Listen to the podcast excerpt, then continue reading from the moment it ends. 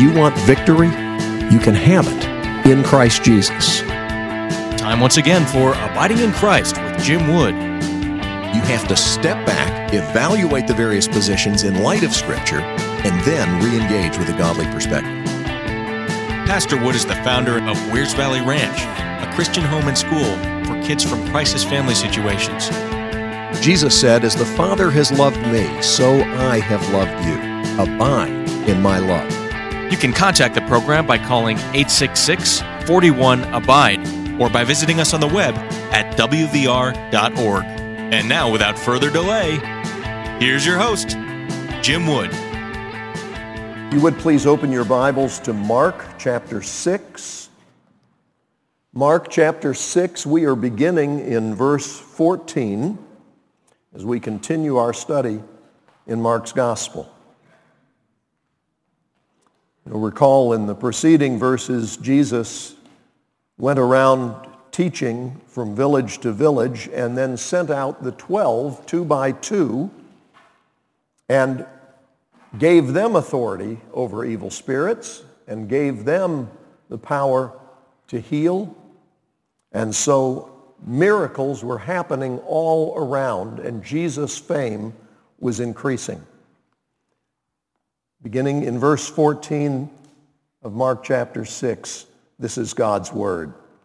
King Herod heard about this, for Jesus' name had become well known. Some were saying, John the Baptist has been raised from the dead. That is why miraculous powers are at work in him. Others said, he is Elijah. Still others claimed, he is a prophet, like one of the prophets of long ago.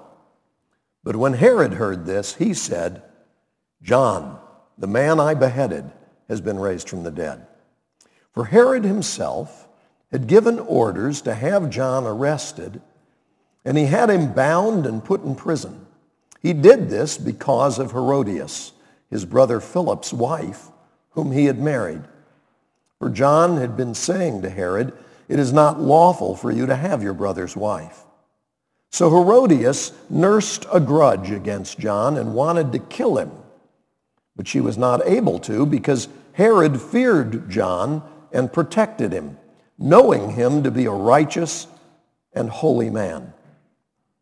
When Herod heard John, he was greatly puzzled, yet he liked to listen to him. Finally, the opportune time came. On his birthday, Herod gave a banquet for his high officials and military commanders and the leading men of Galilee. When the daughter of Herodias came in and danced, she pleased Herod and his dinner guests. The king said to the girl, ask me for anything you want and I'll give it to you. And he promised her with an oath, whatever you ask, I will give you, up to half my kingdom. She went out and said to her mother, What shall I ask for? The head of John the Baptist, she answered. At once the girl hurried in to the king with the request. I want you to give me right now the head of John the Baptist on a platter. The king was greatly distressed, but because of his oaths and his dinner guests, he did not want to refuse her. So he immediately sent an executioner with orders to bring John's head. The man went, beheaded John in the prison, and brought back his head on a platter. He presented it to the girl, and she gave it to her mother. On hearing of this, John's disciples came and took his body and laid it in a tomb. May God add his blessing to this reading from his holy and inspired word. Okay, can we just kind of move on to the next section of verses? I mean, this is not a happy story. This is a gory story. A head on a platter at a dinner party. What happened here? Well, Mark's gospel is, of course, focused on Jesus because the gospel, good news, is all about Jesus. If you are ever asked, what is the gospel? Go to 1 Corinthians chapter 15 where Paul says, I want to remind you of the gospel. what it is that I preached to you, which you believed, by which you're saved. And then he tells us that the gospel is that Jesus died, Christ died for our sins according to the scriptures. He was buried, and the third day he rose again according to the scriptures. The gospel is all about what Jesus did. He died according to the scriptures. In other words, it wasn't a surprise. It wasn't plan B. He died according to the scriptures. He was buried, and on the third day he was raised to life again, according to the scriptures. In other words, just as God had said would happen. That's what the gospel's all about. But in order to give us a bigger picture of how that happened, we have four God-breathed accounts of the life of Jesus. And the focus of those accounts concerning the life of Jesus is on Jesus' death, burial, and resurrection. But in order to tell that story, Mark, which, who gives us the shortest of the Gospels, starts with the ministry of John the Baptist. Why? Well, because that was what the apostolic message began with. So, well, what about the virgin birth and all that? All of that is backstory. All of that is God-inspired. It's true. It's wonderful. But the focus is on Jesus. And John the Baptist played a special role in history, a unique role in history, introducing Jesus. So, when you look at Acts chapter 1, Peter said, we need to replace Judas because the Bible says so. And it needs to be one of Jesus' followers who was with us from the beginning at John's baptism of Jesus. That's when Jesus' public ministry started. And so when Mark tells the story, he starts his introduction of Jesus by reminding folks of John, whose job was to introduce Jesus. He starts with the baptism of Jesus, then the temptation, and then in chapter 1 of Mark, verse 14, he says that after Herod put John in prison, Jesus went into Galilee and began to preach the good news, calling people to repent and believe the gospel because the kingdom is now here. In Psalm 145, we read, One generation will declare your works to the next and will proclaim your mighty acts. God is pleased when we share His love with the future generations. One meaningful way you can share Yahweh to the next generation is by leaving a gift in your will to Wears Valley Ranch. The ranch is home and school to children from all over the country who need a safe haven. Please pray about how you might help support these kids and consider joining Legacy 145. Legacy 145 is a growing group of people people who see this as a meaningful way to thank God for all they have been blessed with. You can learn more about it by going to wvr.org and click on the link for Legacy 145. Again, find the link for Legacy 145 on our website at wvr.org. To step out of my comfort zone into the realm of the unknown where Jesus is and he's holding out his hand. So, now, chapters later, in chapter 6, Mark goes back and he picks up what happened to John after he'd been in prison for a while. Now, he doesn't give us, for instance, the story of when John sent some of his disciples to ask Jesus, are you really the one? we need to wait for somebody else. John knew better, but he was trying to spur his younger cousin on to let's, let's get this done. I thought, you know, I introduce you, and then you introduce the kingdom, and Rome gets overthrown, and I get out of jail. But that wasn't the way God was working things out. Because John would only get out of jail with his head on a platter. And Jesus was on his way to the cross. And he knew it. Because that's why he came. He didn't come to raise an army that would go against Rome and overthrow them with violence. He came to deliver us from the bondage that humans would still be in after Rome was a thing of the past. So in this passage, the question that is absolutely central is who's Jesus? Who is Jesus? Because you see, there was a lot of confusion about that. Some people said this, some people said this. And Herod, who is referred to in this passage as King Herod, even though he wasn't a king, he was a tetrarch, he was a high Roman official. But he was not really a king. That was his popular term. Some commentators think that Mark was being sarcastic when he called him that, but history seems to indicate that's what the people called him, and he liked it, okay, which fits. His official rank was not king, but King Herod was the most powerful Roman official in the whole region.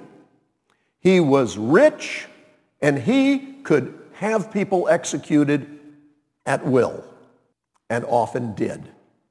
You may remember a story about his father, who had all the children, two and under, in Bethlehem and vicinity, murdered because he wanted to be sure that no Messiah came on the scene who would threaten his rule. It wasn't that he didn't believe in prophecy. It wasn't that he didn't believe in God. It's that he believed it so much he wanted to do everything he could to resist. And so he had those children killed. After he died, and now Herod, the little king, has taken the throne, this Herod, as rich as he was, as powerful as he was, was clueless about who Jesus is. And I didn't say who Jesus was because Jesus is still alive. Remember what the gospel says? He's alive. He is King of kings and Lord of lords. But Herod, Herod didn't have a clue. And Herod's conscience was troubling him because he knew that what he had done concerning John the Baptist was wrong. And so he was afraid. He didn't say, oh boy, maybe John the Baptist has come back to life. He was thinking, oh no, I bet it's John the Baptist come back to life. Why would that bother him? Because he had John killed. But he didn't want to. He really didn't want to. He just got manipulated into it. Well, how did that happen? Well, this tells the story. Why was John in prison? John was in prison because he was calling people to repentance and that included calling King Herod to repentance.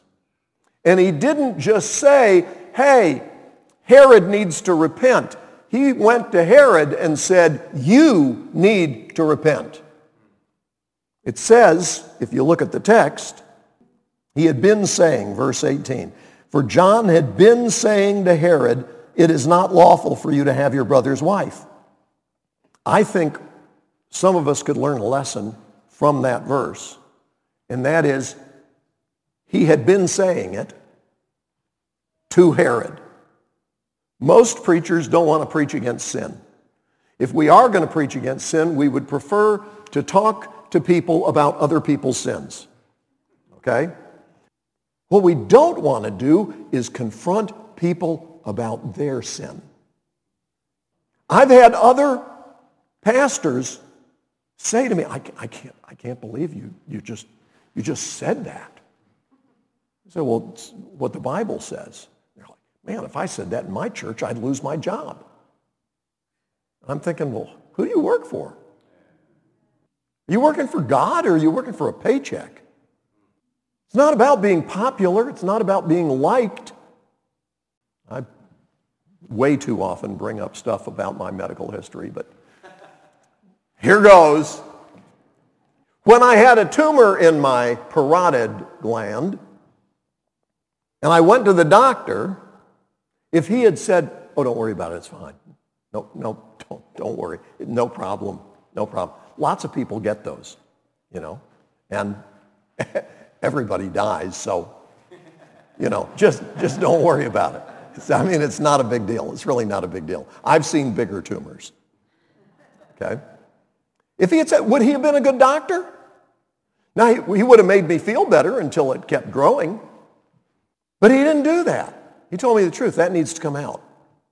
This is on a Wednesday. He said, how about Friday? Really? I asked his assistant when she suggested Friday as the date. I said, uh, is he going out of town on vacation or something? And she said, no. I said, okay, Friday. You know, we're on. Let me just tell you something. The person who's honest with you about your problems is the person who's being kind to you. The person who tries to tell you everything's okay when it's not is an instrument of the devil encouraging you to relax on your way to hell.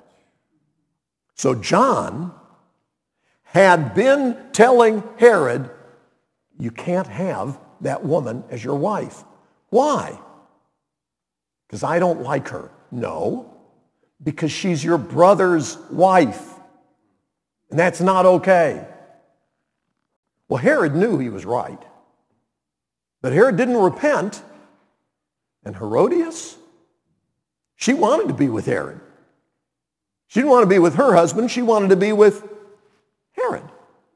So she hated John the Baptist and wanted to kill him. That's what it says. She wanted to kill him because that man is making my husband feel guilty about doing something that I want us to do. Did you know there are people who will hate you for telling the truth? There are people who will want to kill you for telling the truth. But God tells his people to tell the truth. And so John the Baptist, who called people to repentance, called Herod to repentance. And the only thing keeping John the Baptist alive was that he was protected by Herod. And Herod liked to listen to him. Herod used to bring John up from the jail cell and say, talk to me. And John would preach the truth to him and say, you need to repent. He was puzzled, but he liked to listen to him. But he didn't repent. Birthday comes around, and he has a party, and he brings in not only his military commanders, not only his government officials, he brings in the leading citizens of Galilee. And it's quite a party. And there's a lot of drinking going on. And then they need entertainment. I'm going to tell you, my, my stepdaughter, that girl can dance. And uh, hey, have, have Salome brought in here. Uh, the text doesn't tell us her name, but Josephus does. Salome's brought in, and she, she can dance. And it is very, very seductive.